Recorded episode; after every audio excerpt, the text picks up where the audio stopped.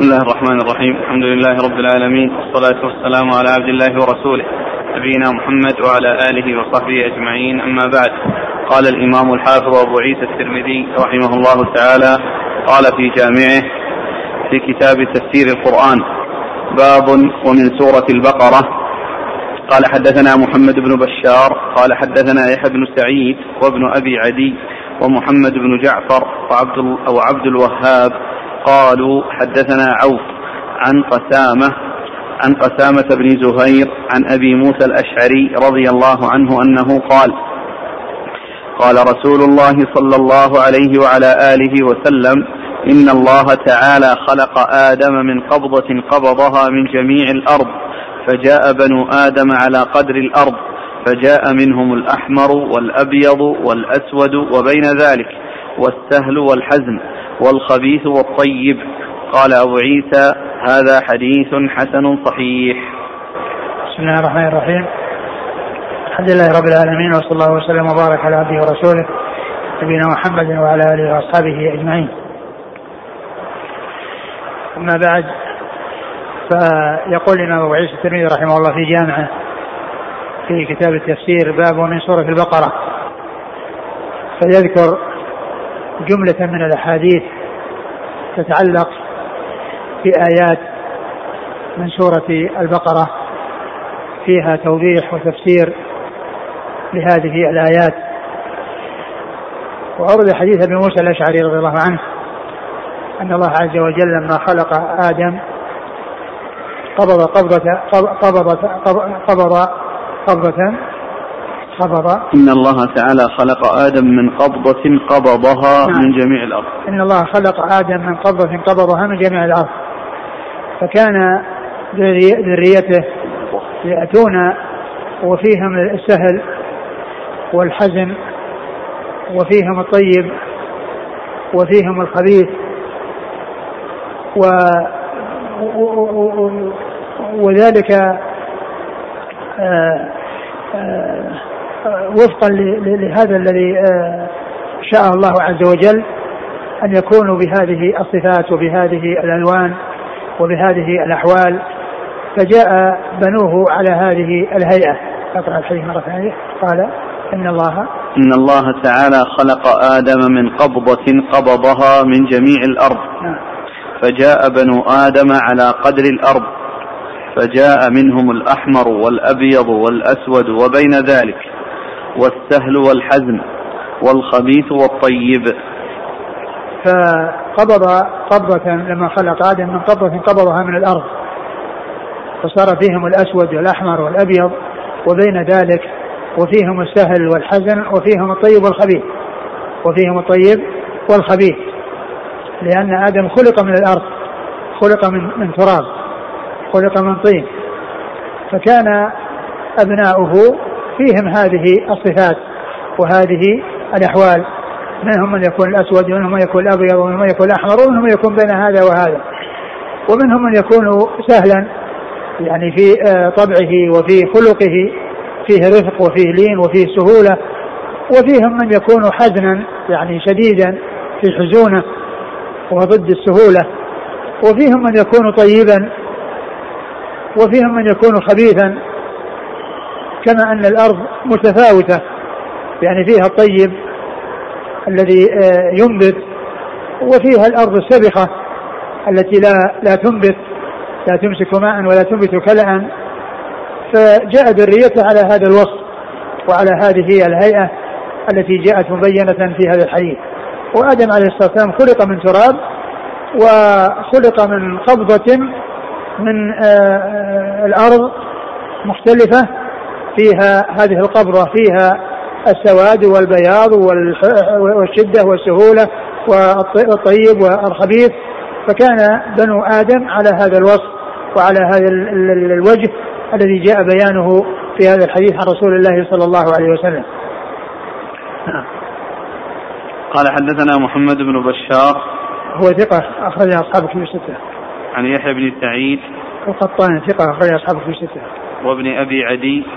وهو ثقة أخرجه أصحاب الكتب. نعم. ومحمد بن جعفر. ومحمد بن جعفر ملقب وندا ثقة أخرج أصحاب في ستة وعبد الوهاب. عبد الوهاب بن عبد المجيد ثقفي ثقة أخرج أصحاب في الستة. عن عوف. عوف بن أبي جميلة الأعرابي ثقة أخرج أصحاب في الستة. عن قسامة بن زهير. وهو ثقة أخرج له. أبو داود والترمذي والنسائي. نعم. عن أبي موسى. عن أبي موسى الأشعري عبد الله بن قيس رضي الله تعالى عنه أخرج له أصحاب في الستة. قول الشارح قبضها أي أمر الملك بقبضها. ما ما هناك يعني شيء يدل على هذا. الأصل الله خلق آدم بيده كما هو معلوم وكونه أمر الملك فقبض هذا يحتاج إلى نص ولا أعلم شيئا يدل عليه.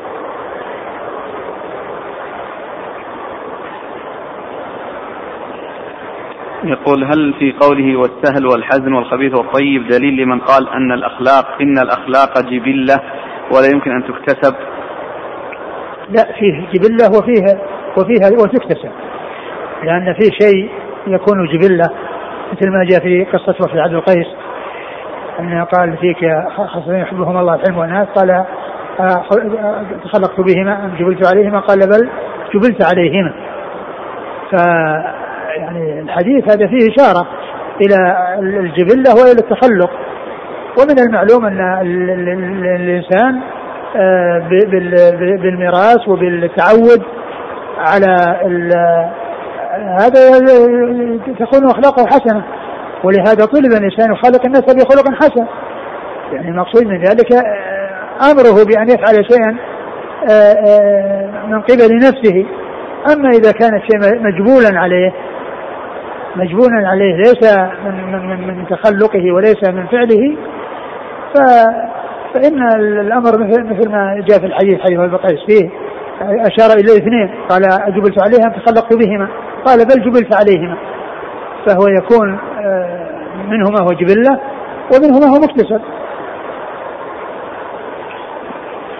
وهذا يقول فضيلة الشيخ هل يعني أن الله عز وجل خلق الناس بهذه الصفات أي أصبحت جبلة لهم؟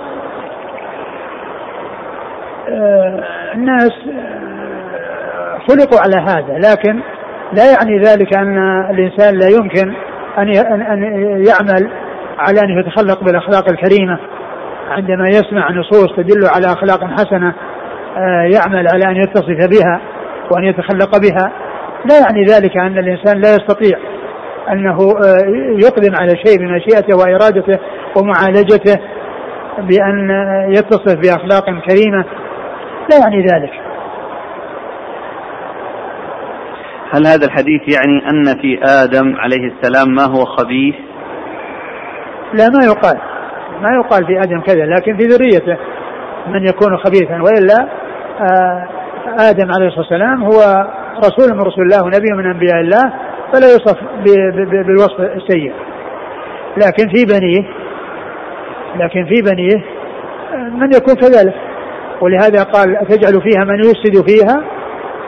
ليس مقصود آدم هو نفسه وإنما المقصود من ذريته.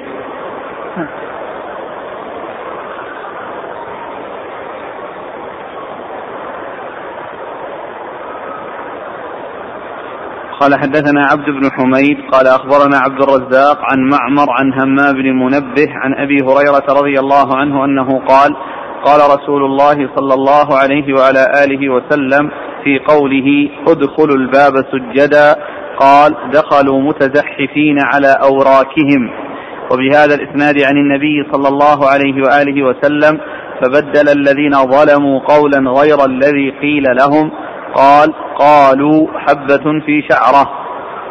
قال أبو عيسى هذا حديث حسن صحيح. ثم ورد أبو عيسى هذا هذا الحديث آه، المتعلق بقول الله عز وجل قل باب سجدا وقولوا حطة. فإنهم أمروا بفعل و... وأمروا بقول بأن يقولوا حطة يعني احطط عنا خطايانا وسجدا أنهم يدخلون باب القرية يعني سجدا شكرا لله عز وجل فكانوا خالفوا في الاثنين. أما بالنسبة للأمر بالفعل فإنهم يعني صاروا يزحفون على أستاههم يعني لم لم يسجدوا ولم ينحنوا لله عز وجل ولم يمتثلوا هذا الأمر في الانحناء والخضوع لله وإنما صاروا يزحفون على أستاههم ما وجد منهم السجود والركوع والانحناء والانخفاض والخشوع لله سبحانه وتعالى. وكذلك القول الذي قيل لهم قولوا حطة يعني كونهم يطلبون من الله أن يحط خطاياهم قالوا حبة في آه، شعرة أو في شعيرة في بعض الروايات شعيرة. و فبدلوا القول بغير الذي قيل لهم فبدل الحطة الذي هو دعاء وطلب أتوا بكلمة آه، تقارب. يعني هذا المعنى ولهذا قالوا بعض أهل العلم قال إنها حنطة حبة حنطة وأن هذه النون يعني زادها اليهود في آه، على حطة. كما أن المؤولة الأشاعرة وغيرهم زادوا اللام في استوى. وقالوا استولى. قالوا استولى. يعني فهذا زادوا لام وهؤلاء زادوا نون. وكل ذلك فيه مخالفة للحقيقة وللشيء الذي هو لازم والشيء الذي هو واجب. فهؤلاء طلب منهم أن يقولوا حطة وهو دعاء احفظ عنا خطايانا. فقالوا بدل حطة يعني حبة في شعيرة. أو حبة حنطة ودخلوا يزحفون على أستاههم ما حصل منهم الحين الحين والخضوع لله سبحانه وتعالى. نعم. قال حدثنا عبد بن حميد. هو ثقة أخرج له مسلم وأبو داود. البخاري تعليقا ومسلم والترمذي. نعم. عن عبد الرزاق. بن همام الصنعاني ثقة أخرج أصحاب كتب الستة. عن معمر. ابن راشد الأزدي البصري ثم اليماني ثقة أخرج أصحاب كتب الستة. عن همام بن منبه وهو ثقة أخرج أصحاب كتب الستة. عن أبي هريرة. نعم. قال حدثنا محمود بن غيلان قال حدثنا وكيع قال حدثنا أشعث السمان عن عاصم بن عبيد الله عن عبد الله بن عامر بن ربيعة عن أبيه رضي الله عنه قال كنا مع النبي صلى الله عليه وعلى آله وسلم في سفره في ليلة مظلمة فلم ندري أين القبلة فصلى كل رجل منا على حياله. فلما أصبحنا ذكرنا ذلك للنبي صلى الله عليه وسلم فنزلت فأينما تولوا فتم وجه الله. قال أبو عيسى هذا حديث غريب لا نعرفه إلا من حديث أشعث السمان أبي الربيع عن عاص بن عبيد الله وأشعث يضعف في الحديث. ثم روي أبو عيسى هذا الحديث اللي يتعلق بقول الله عز وجل ولله المشرق والمغرب فإنما تولوا فثم وجه الله. وأورد في هذا الحديث عن عامر عبد الله بن عامر بن ربيعة عن أبيه. عبد الله؟ نعم. بن عامر عن أبيه. أنهم كانوا مع النبي صلى الله عليه وسلم في سفر. ف وكان خفيت عليهم القبلة. وكل صلى على ما يرى أنه هو القبلة. ولما أصبحوا أخبروا الرسول صلى الله عليه وسلم فنزلت الآية. وهذا يبدو والله أعلم يشعر بأنهم ما كانوا مع النبي صلى الله عليه وسلم وإنما كانوا مسافرين ولكن كأنهم آه، متأخرين أو متقدمين لأنهم لو كانوا معه صلى الله عليه وسلم ثم إنه صلى فالناس يصلون بإجتهاده عليه الصلاة والسلام. يصلون بإجتهاده عليه الصلاة والسلام. لكن هؤلاء تفرقوا وكل صلى على حسب ما رأى أنه القبلة وصار لكل وجهة. وبعد ذلك أخبروا الرسول صلى الله عليه وسلم بعد ما تبين وعملوا خطوط وتبين أنهم ما صلوا إلى القبلة فنزلت الآية. وهذا إنما يكون في السفر عندما يجتهد الإنسان فإنه إذا صلى فإن صلاته صحيحة. ما دام أنه مسافر واجتهد هذا هو الذي يقدر عليه ويستطيعه أما إذا كان في البلد لا يجوز له أن يجتهد وإنما يسأل أهل البلد. ولو صلى باجتهاده وأخطأ فإن صلاته باطلة وعليه أن يعيد. أما إذا كان في سفر واجتهد وتبين أنه إلى غير القبلة فإن صلاته صحيحة.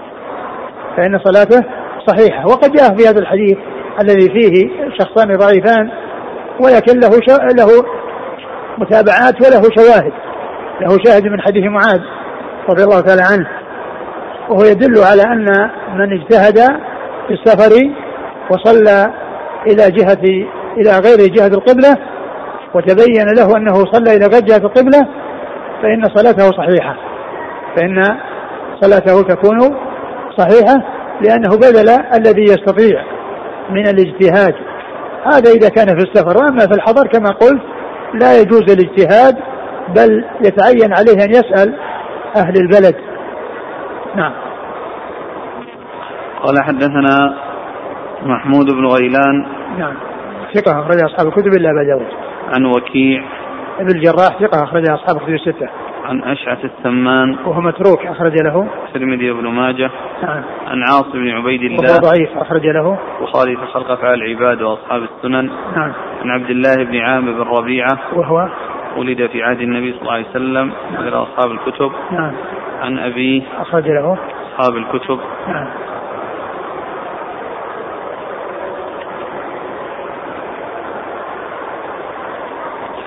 قال حدثنا عب- عبد بن حميد قال أخبرنا يزيد بن هارون قال أخبرنا عبد الملك بن أبي سليمان. قال سمعت سعيد بن جبير يحدث عن ابن عمر رضي الله عنهما أنه قال كان النبي صلى الله عليه وعلى آله وسلم يصلي على راحلته تطوعا أينما توجهت به وهو جاء من مكة إلى المدينة. ثم قرأ ابن عمر هذه الآية ولله المشرق والمغرب الآية. فقال ابن عمر ففي هذه أنزلت هذه الآية. قال أبو عيسى هذا حديث حسن صحيح. ويروى عن قتادة أنه قال في هذه الآية ولله المشرق والمغرب فأينما تولوا فثم وجه الله. قال قتادة هي منسوخة. نسخها قوله فول وجهك شطر المسجد الحرام أي تلقاءه. قال حدثنا بذلك محمد بن عبد الملك بن أبي الشوارب. قال حدثنا يزيد بن زريع عن سعيد عن قتادة. ويروى عن مجاهد في هذه الآية أينما تولوا فثم وجه الله؟ قال فثم قبلة الله. قال حدثنا بذلك أبو كريب قال حدثنا وكيع عن النضر بن عربي عن مجاهد بهذا. ثم ورد أبو عيسى حول هذه الآية ان ان أنها تتعلق بصلاة النافلة وأن الإنسان إذا صلى النافلة وهو في السفر يكون آه على إلى أي اتجاه؟ وإن لم يكن إلى جهة القبلة لكن يستقبل القبلة عند البداية. عندما يدخل في الصلاة يكون مستقبل القبلة ثم ينحرف إلى جهة سيره. وقد ذكر في الحديث أنه كان قادم من مكة إلى المدينة. ومعنى ذلك أن جهة القبلة وراءه. وإنما هو يصلي جهة معاكسة لجهة القبلة لأنه متجه إلى المدينة. فعند ابتداء الصلاة يتوجه إلى القبلة ثم ينحرف الإنسان إلى جهة سيره ويصلي وهو راكب يعني تطوعا. وأما بالنسبة للفريضة فيتعين عليه أن ينزل ويصلي. وذلك أن الفريضة آه، وقتها محدد وهي خمس وتكون في أوقات من الليل والنهار. فمن السهل إن الإنسان ينزل ويصلي. لكن الذي يصلي ويكثر الصلاة وهو راكب لو نزل يصلي لا تأخر في السير وفاته أصحابه الذين هو معهم. لو كان لا يصلي إلا على الأرض. فجاءت السنة في الترخيص بأن الإنسان يصلي وهو راكب. يصلي وهو راكب أينما توجهت ناقته ودابته أينما توجهت به دابته ومركوبه فإنه يصلي إلى أي جهة أي جهة من الجهات التي هو متجه إليها سواء سواء كانت الكعبه وراءه أو يمينه أو شماله. آه هذا هو ال- الذي جاء في حديث, عبد الله بن عمر أن النبي صلى الله عليه وسلم كان يصلي وهو راكب على دابته وقد قدم من مكة إلى المدينة ومعنى ذلك أن مكة وراءه فكان يصلي متجها إلى جهة الشمال الذي هي جهة المدينة وهذا سائغ كما جاءت به السنة عن رسول الله صلى الله عليه وسلم في آه، آه، صلاة التطوع بالنسبة للمسافر. والسبب في ذلك أنه لو نزل يصلي على الأرض وهو من عادته أنه يكثر الصلاة فإنه يتأخر في السفر ولا يقطع الأرض وقد يكون له رفقة رفقة يتخلف عنهم.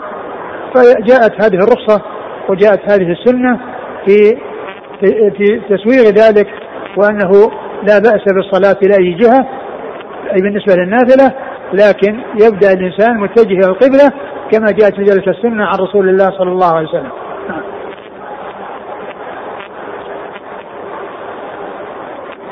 قال حدثنا عبد بن حميد عن يزيد بن هارون يزيد بن هارون الواسطي ثقة أخرج أصحاب كتب الستة عن عبد الملك بن أبي سليمان. وهو ثقة. صدوق له أوهام. نعم اخرج البخاري تعليقا مسلم وأصحاب السنن. نعم. عن سعيد بن جبير. هو ثقة اخرج أصحاب في الستة. عن ابن عمر. نعم. قال ويروى عن قتادة أنه قال في هذه الآية ولله المشرق والمغرب فأينما تولوا فثم وجه الله. قال قتادة هي منسوخة. نسخها قوله فول وجهك شطر المسجد الحرام أي تلقاءه. الرسول صلى الله عليه وسلم كان يصلي إلى بيت المقدس ثم حول إلى الكعبة. وأما بالنسبة للنافلة فقد جاءت السنة عنه كما في الحديث السابق أنه يصلي إلى أي جهة. فالقول بأنها منسوخة وأن هذا الحكم يعني كان ثابتا من قبل ما هناك يعني شيء واضح يدل عليه. نعم.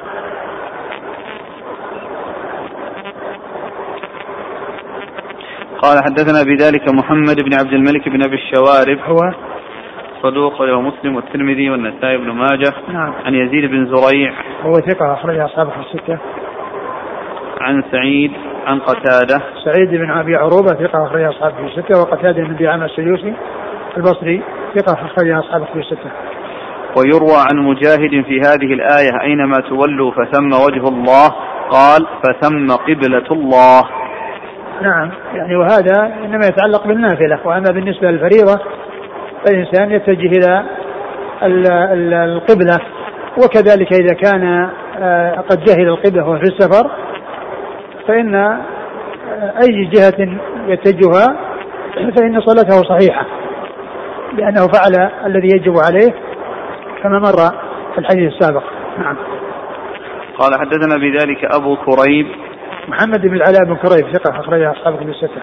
عن وكيع عن الجراح الرؤاسي نعم. عن النضر بن عربي وهو صدوق لا بأس به أخرجه أبو داود والترمذي نعم. عن مجاهد مجاهد بن جبر المكي ثقة أخرجها أصحاب كتب الستة.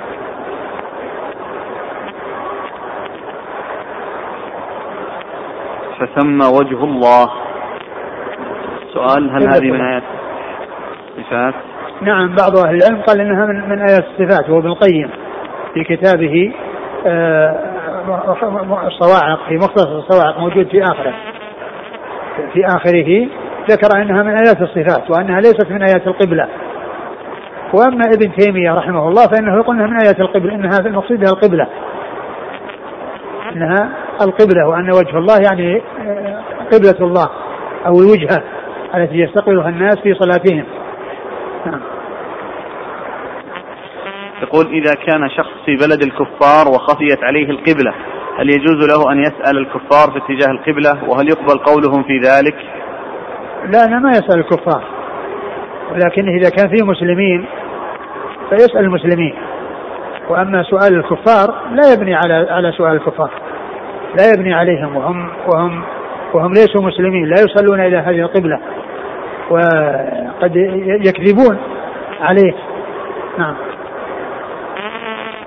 يقول يجتهد. يعني إذا وجد مسلمين وإلا فإنه يجتهد.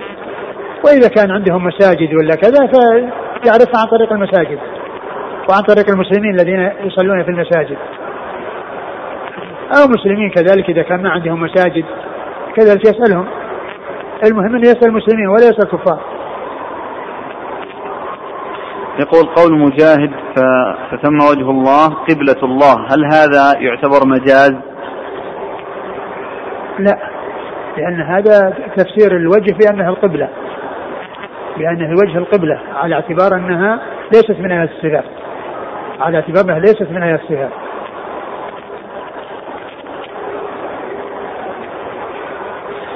آه، قول الشارح فيه دليل على جواز التطوع على الراحلة للمسافر قبل جهة مقصده لكن لا بد من الاستقبال حال تكبيره تكبيرة الإحرام. ثم لا يضره الخروج بعد ذلك عن سمت القبلة. وهو إجماع كما قال النووي والحافظ والعراقي وغيرهم. نعم مش الإشكال؟ إشكال في توجه إلى القبلة أول النافلة. آه، قضية أن يكون التوجه إجماع لا أدري لكن الحديث صحيح. ورد في هذا. ورد في هذا حديث صحيح أنها يبدأ بجهة القبلة ثم ينحرف إلى أي جهة يقصدها. وأما قضية كونه يصلي إلى أي جهة هذا هو الذي يعني هذا محل إجماع لكن ذاك ما أعرف أنه محل إجماع. اللي هو اتجاه القبلة أول. المشهور أنها لكن ورد في حديث صحيح. ورد فيه حديث صحيح. مشهور أنه الأفضل أن يبدأ إلى القبلة. النافلة ليس بلازم عليه يعني الأفضل يكبر تكبيرة الإحرام من القبلة. لا يعني يجب عليه. النافلة؟ نعم. نعم. لأن الرسول صلى الله عليه وسلم كان يفعل كذا ثم ينحرف.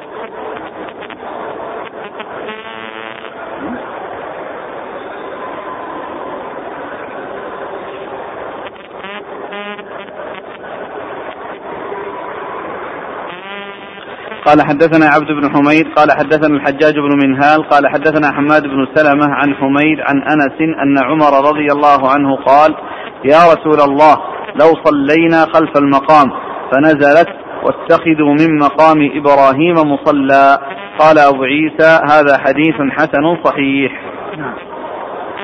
قال حدثنا أحمد بن منيع قال حدثنا هشيم قال أخبرنا حميد الطويل عن أنس قال قال عمر بن الخطاب رضي الله عنه قلت لرسول الله صلى الله عليه وسلم لو اتخذت من مقام إبراهيم مصلى فنزلت واتخذوا من مقام إبراهيم مصلى.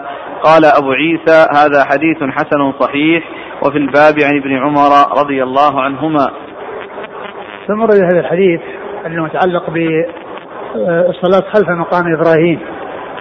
والمقام هو الحجر الذي كان إبراهيم يقف عليه وهو يبني الكعبة.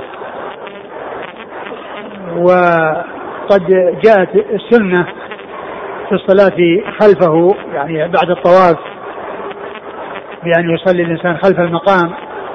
وكان عمر رضي الله عنه آه، آه، قال للرسول صلى الله عليه وسلم لو صلينا خلف المقام فنزلت. وهذا من موافقات عمر المسائل التي يقولونها من موافقات عمر. يعني أنه كان يقول قولا فيوافق الحق ويأتي الوحي بما يعني يدل عليه. وموافقة عمر متعددة. منها هذا ومنها قضية حجب النساء ومنها ما يتعلق بالفداء في بدء بالنسبة لعدم الفداء في في أهل بدر الأنصار وكذلك أيضا في أحاديث أخرى كان يجتهد فيكون اجتهاده مطابقا لسنة الرسول صلى الله عليه وسلم. ومنها قصة آه، ذهابه إلى الشام وكونه أخبر بأن الطاعون وقع في الشام. وكان المهاجرون والأنصار ومسلمة الفتح موجودين ولم يكن عند أحد منهم علم عن رسول الله صلى الله عليه وسلم في المسألة. وكان الصحابة اختلفوا فمنهم من يقول ادخل ولا تفر من قدر الله. ومنهم من يقول لا تدخل لا تعرض أصحاب الرسول صلى الله عليه وسلم للموت. فاستشار المهاجرين على حدة وانقسموا قسمين. أحد يقول ادخل وأحد يقول ارجع. ثم استشار الأنصار وانقسموا قسمين. ثم استشار الذين أسلموا عام الفتح فكان رأيهم أنه أنه يرجع. فعمر رضي الله عنه اجتهد ورأى أن يرجع وقال إني مصلح على ظهر. وكان أبو عبيدة رضي الله عنه من الذين يرون الدخول وعدم الرجوع. فقال تفر من قدر الله يا أمير المؤمنين؟ فقال لو غيرك قالها يا أبا عبيدة نفر من قدر الله إلى قدر الله. وكان عبد الرحمن بن عوف رضي الله عنه معهم في تلك السفرة ولكنه ما كان موجودا عند المحاورة والمشاورة كأنه ذاهب في مهمة من المهمات. ولما جاء وعرف الذي قد حصل قال عندي علم فيها عن رسول الله صلى الله عليه وسلم. عندي علم فيها عن رسول الله صلى الله عليه وسلم. ثم روى الحديث عن النبي صلى الله عليه وسلم انه قال إذا وقع الطاعون وأنتم في بلد فلا تخرجوا فرارا منه وإن وقع فلا تدخلوا عليه. فبلغ عمر رضي الله عنه فسر لأن اجتهاده حصل مطابقا لسنة الرسول صلى الله عليه وسلم. وكذلك هذا الذي في هذا الذي عرضه على الرسول صلى الله عليه وسلم واقترحه وأشار به وهو أن أن يتخذ من المقام إبراهيم مصلى فنزلت واتخذوا من مقام إبراهيم مصلى فكانت السنة أن يصلى خلف المقام ركعتي الطواف. بعد الطواف يصلى ركعتان خلف المقام. إذا تيسر ذلك وإن لم يتيسر فإنه يمكن أن تصلى في أي مكان من المسجد. نعم. قال حدثنا عبد بن حميد عن الحجاج بن منهال. هو ثقة أخرجه أصحاب الكتب. نعم. عن حماد بن سلمة. ثقة أخرجه البخاري تعليقا ومسلم وأصحاب السنة عن حميد عن أنس. حميد بن أبي حميد الطويل ثقة أخرج أصحابه في الستة. وأنس بن مالك خادم الرسول صلى الله عليه وسلم وأحد المكثرين من حديثه.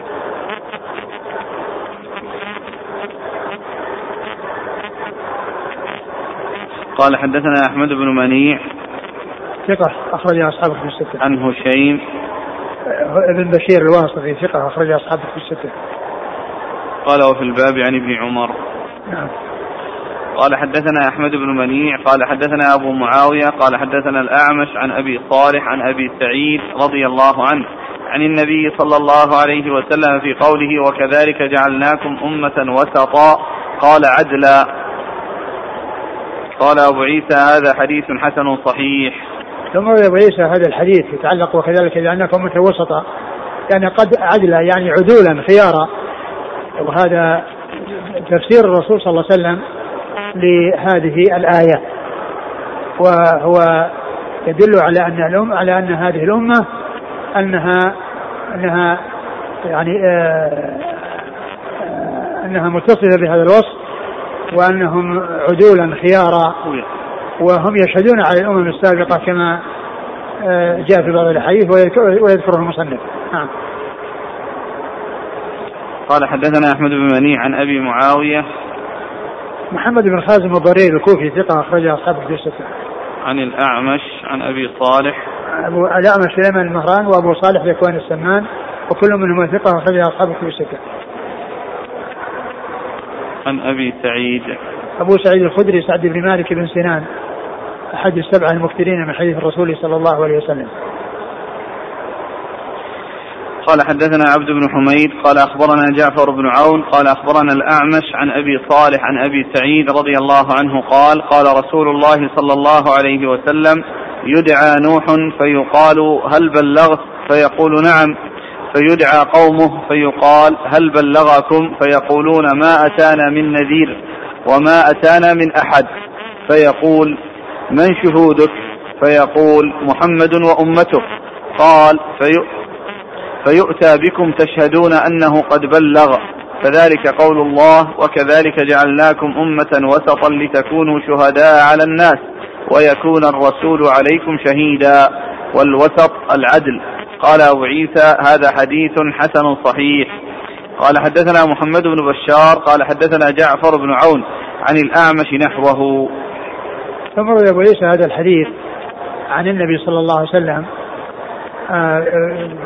أن أنه قال يؤتى بنوح يوم القيامة فيقال هل بلغت؟ فيقول نعم. ويؤتى بأمتي فيقول هل بلغكم؟ فيقولون ما جاء ما ما ما ما بلغنا بشيء. وأنكروا وجحدوا. فيقال من يشهد لك؟ فيقول محمد صلى الله عليه وسلم وأمته. فتشهد أمة محمد صلى الله عليه وسلم بما جاءها من الوحي في كتاب الله عز وجل عن الرسل أنهم بلغوا رسالات ربهم. أنهم بلغوا رسالات ربهم. وهم يشهدون بما جاء في القرآن من أخبار فيها بيان أن الرسل قاموا بما وجب عليهم.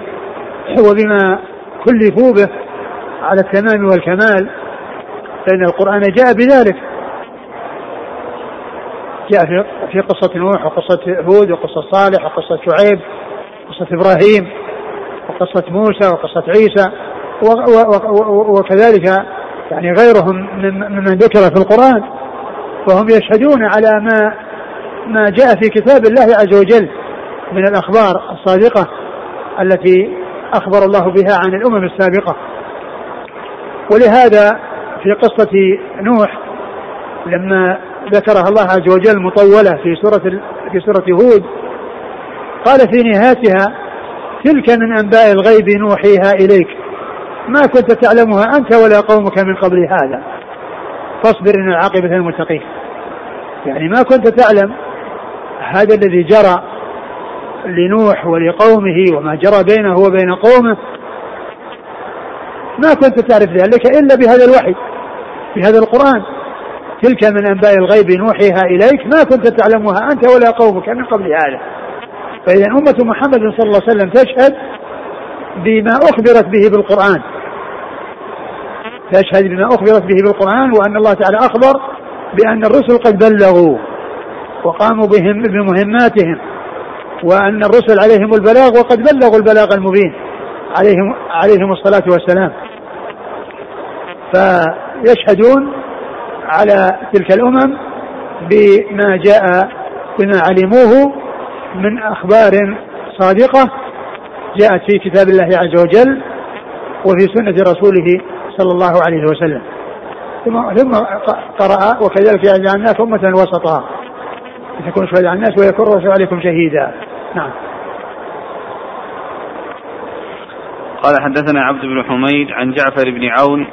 هو؟ صدوق أصحاب الكتب. عن الأعمش عن أبي صالح عن أبي سعيد. نعم. يقول الأخ البعض قال من لطائف من اللطائف أن سورة البقرة 286 آية. والوسط منها في آية 143 قوله تعالى وكذلك جعلناكم أمة وسطا. 200 وكم؟ 86 نعم. 86 و 87 يعني إذا العدد الزوجي. الوسط يعني يكون في التمام في العدد الفردي. نعم.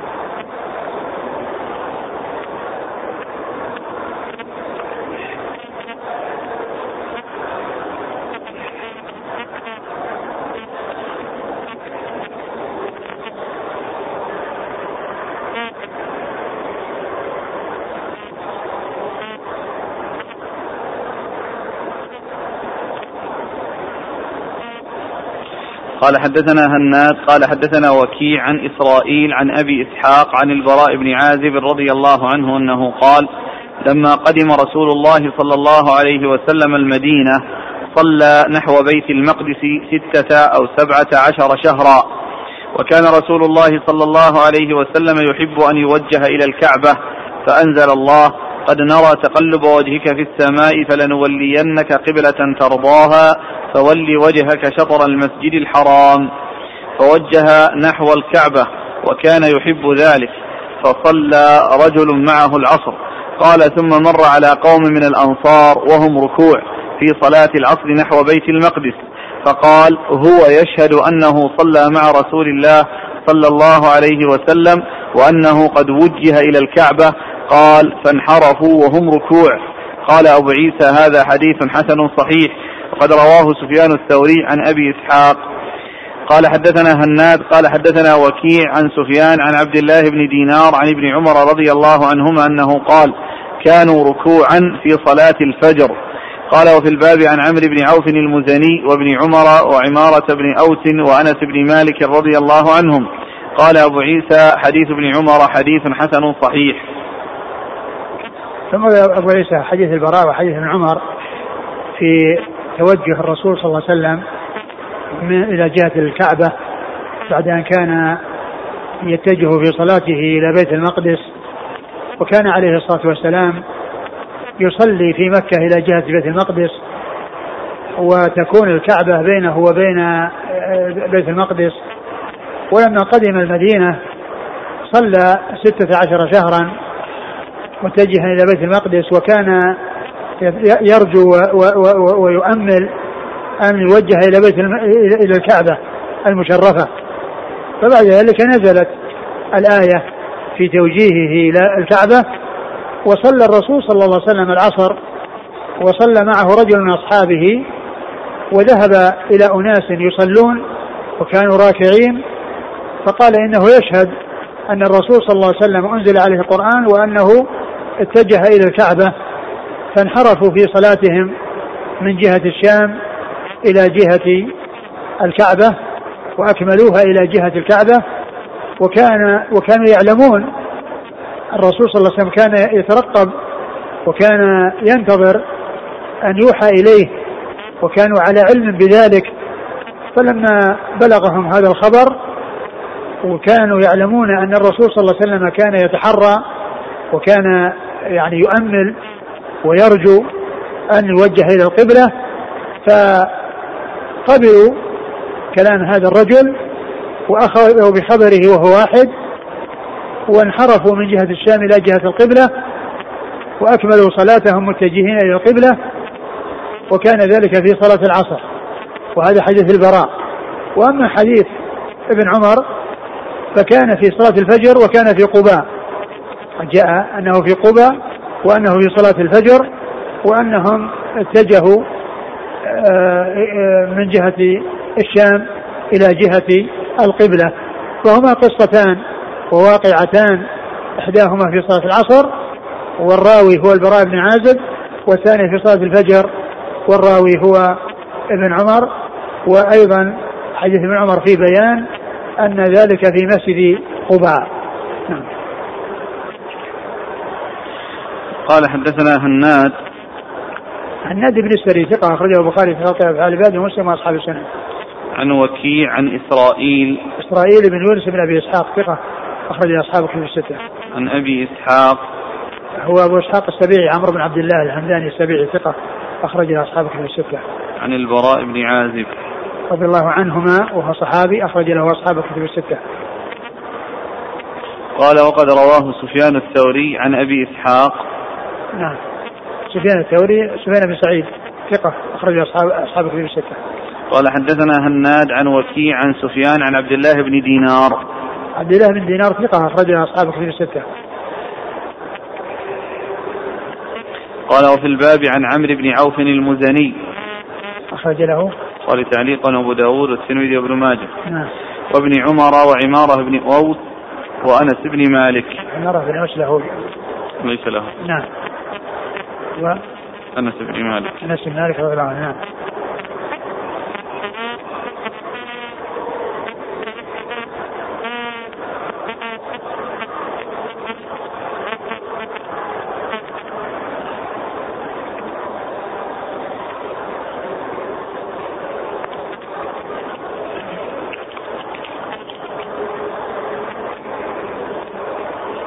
هل يصح وقوع تحويل القبلة في مسجد القبلتين المعروف حاليا؟ وهل له؟ ما صح ما صح في هذا الشيء. أقول لم يصح جاء من طريق الواقدي وهو وهو يعني ليس بحجة بل هو متروك مع سعة علمه كما قال الحافظ بن حجر. وقال ابن تيمية آه لا يحتج به إذا انفرد فكيف إذا خالف. قال حدثنا هناد وأبو عمار قال حدثنا وكيع عن إسرائيل عن سماك عن عكرمة عن ابن عباس رضي الله عنهما أنه قال لما وجه النبي صلى الله عليه وسلم إلى الكعبة قالوا يا رسول الله كيف بإخواننا الذين ماتوا وهم يصلون إلى بيت المقدس؟ فأنزل الله وما كان الله ليضيع إيمانكم. الآية. قال أبو عيسى هذا حديث حسن صحيح.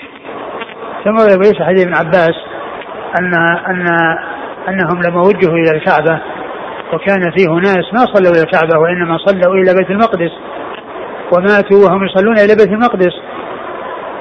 قالوا فكيف إخواننا؟ قال أنزل الله عز وجل وما كان الله ليضيع إيمانكم. والمقصود الصلاه أن صلاتهم إلى بيت المقدس. وذلك أن الصلاة هي من أعظم أعمال الإيمان. فأطلق على عليها إيمان وهي أهم أركان الإسلام وأعظم أركان الإسلام بعد الشهادتين كما هو معروف. فلما حصل التحويل وكان أناس لم يصلوا إلى الكعبة وإنما كانوا ماتوا وهم يصلون إلى بيت المقدس ولم يدركوا التحويل إلى الكعبة فسئلوا عما فسألوا عما قد حصل فأخبر بأنه لا يضيع. وأن الله ما كان يضيع إيمانهم أي صلاتهم إلى بيت المقدس.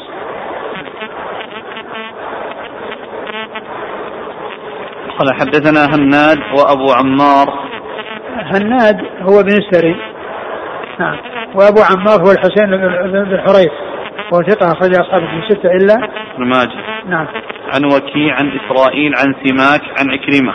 سماك بن حرب صديق أخرج البخاري تعليقا ومسلم أصحاب السنة. وعكرمة هو مولى بن عباس وهو ثقة أخرج أصحاب في ستة ورواية آه، سماك عن آه، عكرمة فيها كلام وهي مضطربة لكن الحديث جاء من طريق أخرى يعني من طريق صحابي آخر يعني آه، وفي صحيح البخاري فيكون هذا الضعف الذي في هذه الرواية انجبر أو دل عليه الحديث الآخر الذي جاء في صحيح البخاري بهذا المعنى.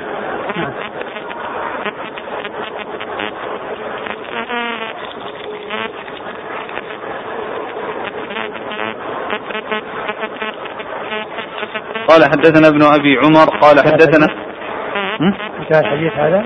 اي نعم يعني بعد الصفاء؟ نعم والله تعالى أعلم وصلى الله وسلم وبارك على نبينا رسول نبينا محمد وعلى آله وأصحابه أجمعين. جزاكم الله خيرا وبارك الله فيكم ألهمكم الله الصواب ووفقكم للحق ونفعنا الله ما سمعنا وغفر الله لنا ولكم وللمسلمين أجمعين يقول السائل بمناسبة مرور إسرائيل ابن يونس في الأسانيد وهو ثقة نعم. هل هذه التسمية الآن جائزة؟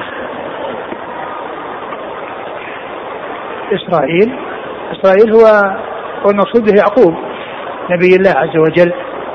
وهذا من من الأئمة مشهور.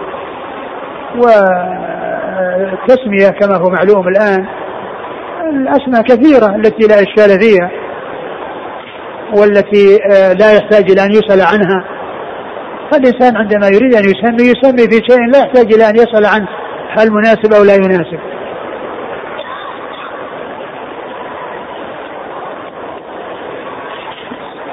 كيف نجمع بين حديث البراء بن عازب وبين حديث ابن عمر؟ قصتان كل واحد على حدة الحديث الأخير وما كان الله ليضيع إيمانكم. هل يدل على أن الإيمان قول وعمل؟ نعم. هذا يدل على أن على أن الأعمال داخلة في مسمى الإيمان. لأن الصلاة لأن الصلاة المقصود به الصلاة. وقال عنها الإيمان. بارك الله إيمانكم أي صلاتكم. ويدل على أن الأعمال أنها داخلة في مسمى الإيمان.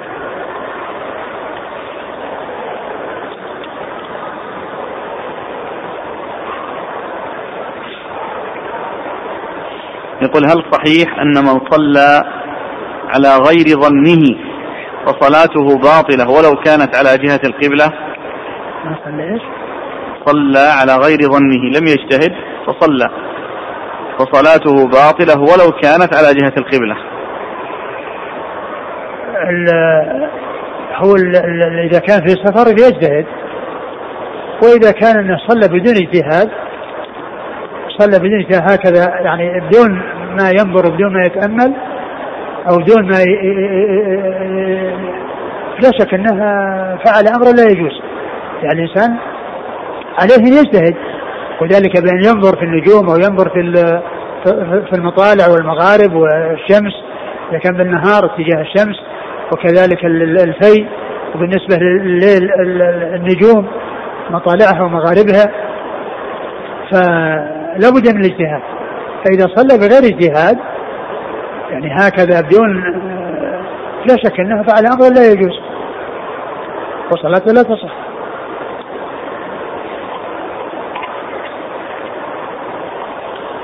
يقول ما حكم صلاة الفريضة في الطائرة؟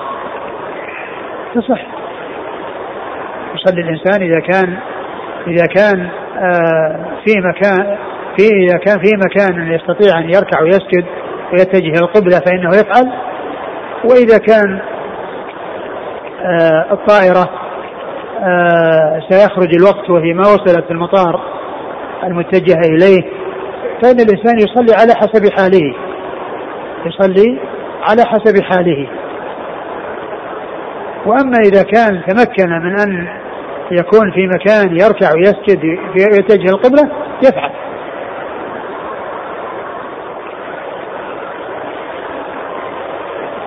يقول كيف كان وضع الإمام مع المؤمنين عند الانحراف؟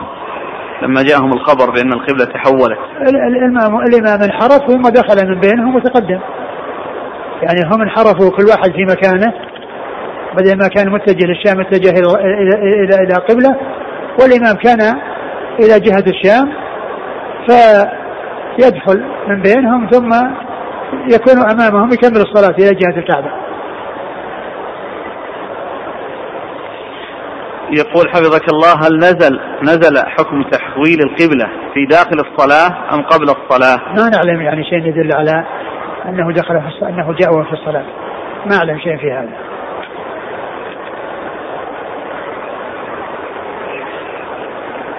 التعبير عن بيت المقدس بأنه أولى القبلتين وثالث الحرمين. كون أولى القبلتين صحيح وكون ثالث الحرمين غير صحيح وإنما يقال ثالث المسجدين الشريفين. هو ثالث. وأما الحرمين ليس لهما ثالث. لأن الله لم يحرم إلا مكة والمدينة. والحرم ليس هو المسجد فقط وإنما المدينة كلها حرم ومكة كلها حرم. فإطلاق الحرم على المسجد بخصوصه هذا صار الناس تعارفوا عليه. يقولون عن المسجد انه الحرام مع أن الحرم هو كل مدينة حرم ولكن لا شك أنه أفضل شيء في الحرم أفضل شيء في الحرم المسجد مسجد الرسول صلى الله عليه وسلم. فلا يقال أن للحرمين ثالث لأن الله لم يحرم إلا مكة والمدينة. لا يصاد صيدها ولا يقطع شجرها. فهما حرمان لا ثالث لهما. ولكن يقال أولى القبلتين وثالث المسجدين المشرفين هذا صحيح. أما يقال ثالث الحرمين لأنه ليس حرما. ليس حرما. لم يحرم الله عز وجل آه، بيت المقدس مثل ما حرم آه، أو المسجد الأقصى مثل ما حرم مكة والمدينة. هناك يصاد الصيد ويقطع الشجر. وأما هنا لا يصاد الصيد ويقطع الشجر لا في مكة والمدينه فهذا من الخطأ الذي شاع في آه، ألفاظ الناس. نعم. يقول إذا كان شخص في السفينة كيف يكون اتجاهه؟ لأن السفينة تدور. السفينة من تدور هي تمشي باتجاه معين وقد يعني يحصل أنها تتحرك مثل الطائرة نفسها تتحرك ويتجه إلى إلى إلى جهة القبلة. يتجه إلى جهة القبلة وإذا حصل أنها تحركت تحركا يذهب إلى جهة القبلة ينحرف إلى جهة القبلة. أما إذا كان الانحراف يسير ما بين المشرق والمغرب قبلة. يقول أحسن الله إليك هل يصلى خلف مقام إبراهيم غير ركعتي الطواف؟ لا ما لإدراك الفضل لا لا ما يشرع ما يشرع يعني ليس له فضيلة يعني بالنسبة لصلوات النوافل وصلوات الفرائض ليس له فريضة تخصه وإنما يخصه ركعة الطواف. يقول آه، ذكر بعض بعض أهل العلم من أدب عمر رضي الله عنه أنه قال وافقت ربي في ثلاث ولم يقل وافقني ربي آه، هو لا شك الله عز وجل هو الذي شرع ذلك وعمر هو الذي آه، اقترح يعني هذا الشيء فيقال موافقات عمر أي التي وافق فيها الحق والصواب يقول هل ركعتي الطواف واجبة؟ لا ليست واجبة. ما الفرق بين من يفسر بعض صفات الله مثل اليد يفسرها بالقوة ومن يفسر وجه الله بمعنى القبلة كما مر مع معنا في تفسير مجاهد. كلمة الوجه تأتي يراد بها الوجهة وتأتي يراد بها وجه الوجه الذي هو صفة من صفات الله فالذين قالوا أن المقصود بها القبلة قالوا أن الوجه المقصود به الوجهة وهي القبلة وليس المقصود بها الصفة. ولهذا يعني فرق ابن القيم يقول إن الآية هي من آية الصفات وابن تيمية يقول ليست من آية الصفات. المقصود بالوجه الوجهة وهي القبلة. نعم.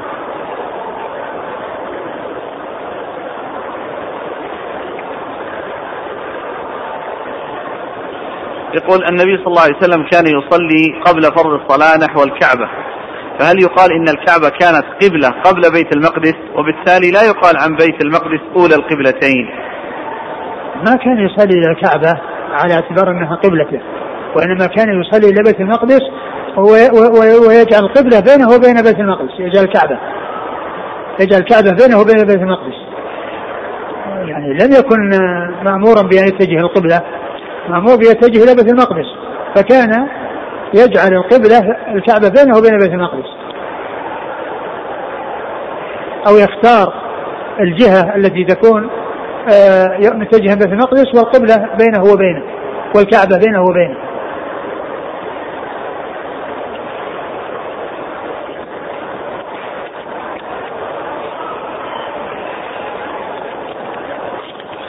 يقول كيف يكون إخراج زكاة الذهب؟ هل هو بسعر الشراء أم بسعر البيع؟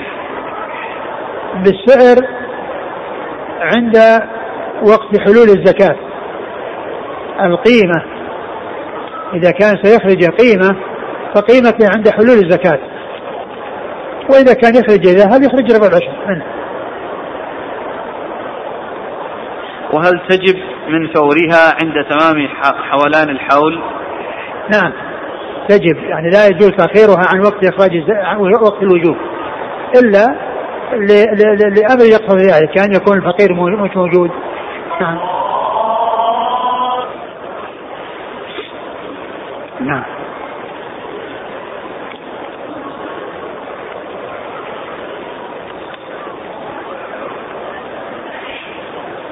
يقول إذا أحرم الشخص وطاف وسعى ولم يقل شيئا. فهل تصح عمرته؟ لم يقل شيئا؟ نعم. نعم تصح. لأن المقصود آه، الطواف هو كونه يطوف. كونه يعني يدعو ويقرأ قرآن مطلوب منه لكنه ليس بواجب. المهم أن يطوف الإنسان وأن يسعى اللي هو الفعل. هذا هو الذي لا بد منه. نعم. هل هناك دعاء؟ إذا رأى المعتمر أو الحاج الكعبة والله ما أعلم. ما أعلم. ما أعلم بهذا الشيء. وهل زيارة جبل أحد من السنة؟ يزور شهداء أحد. يزور شهداء أحد. هم اللي يزورون ويدعى لهم وأما جبل أحد ما ليس الإنسان يذهب إليه ويزوره ويرقاه أو يتبرك به أو ما إلى ذلك. وإنما يذهب للشهداء ويدعو لهم يسلم عليهم ويتذكر الموت ويدعو لهم. يقول آه نقل هذا من الطبقات الكبرى لابن سعد المجلد الثالث صفحة 25 قال أخبرنا محمد بن كثير العبدي قال أخبرنا سليمان بن كثير عن الزهري عن إبراهيم بن عبد الرحمن بن عوف. قال أغمي على عبد الرحمن بن عوف. عن إبراهيم عن عن إبراهيم بن عبد الرحمن بن عوف. إبراهيم بن عبد الرحمن؟ نعم, نعم. قال أغمي على عبد الرحمن بن عوف ثم أفاق فقال أغشي علي. قالوا نعم. فقال أغشي علي. إيه؟ آه. قالوا نعم. قال فإنه أتاني ملكان أو رجلان فيهما فظاظة وغلظة فانطلقا بي ثم أتاني رجلان أو ملكان هما أرق, أرق من هما أرق منهما وأرحم. فقال أين تريدان به؟ قال قال نريد به العزيز الأمين. قال قال خلي عنه فإنه ممن كتبت له السعادة وهو في بطن أمه. أنني أريد إيش؟ قال نريد به العزيز الأمين. الأمين؟ نعم, نعم. قال خلي عنه فإنه ممن كتبت له السعادة وهو في بطن أمه. أيوه. يقول نريد الإسناد. قال أخبرنا محمد بن كثير العبدي قال أخبرنا سليمان بن كثير عن الزهري عن إبراهيم بن عبد الرحمن بن عوف. عبد الرحمن إبراهيم ما أدري عن شيء ما أدري شوف التقريب يعني.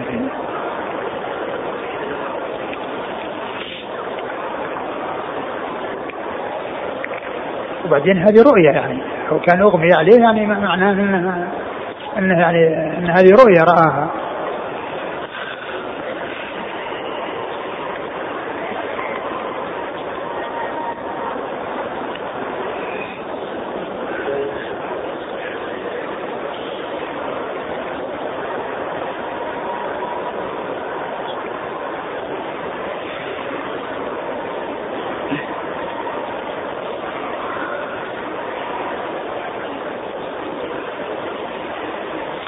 قيل له رؤية وسماعه من عمر أثبته يعقوب بن شيبة.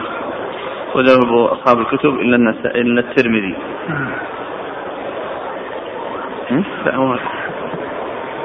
على كل هي هي رؤيا.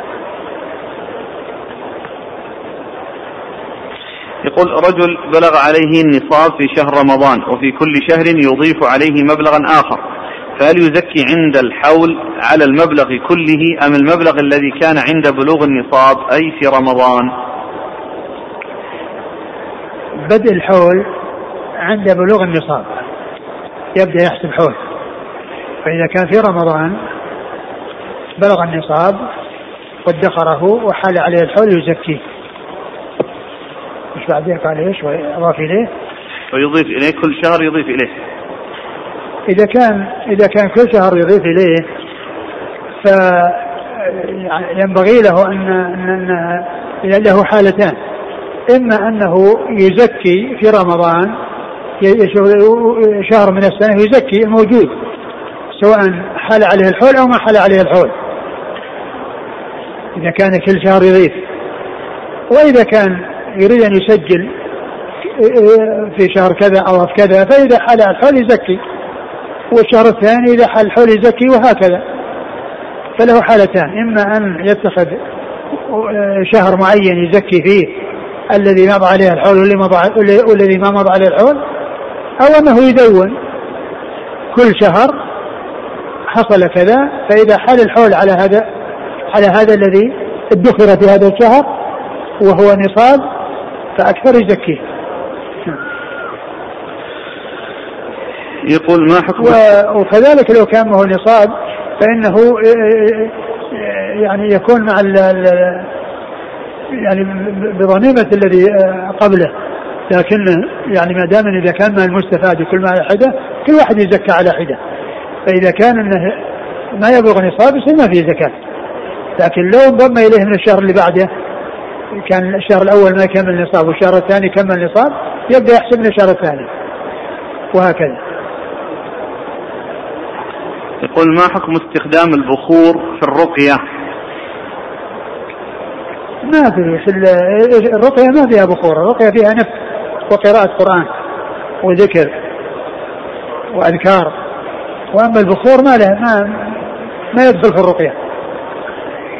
أقول ليس لا يدخل في البخور يعني في, الرقية. الرقية هي شيء لها تعريف لا يدخل فيها البخور.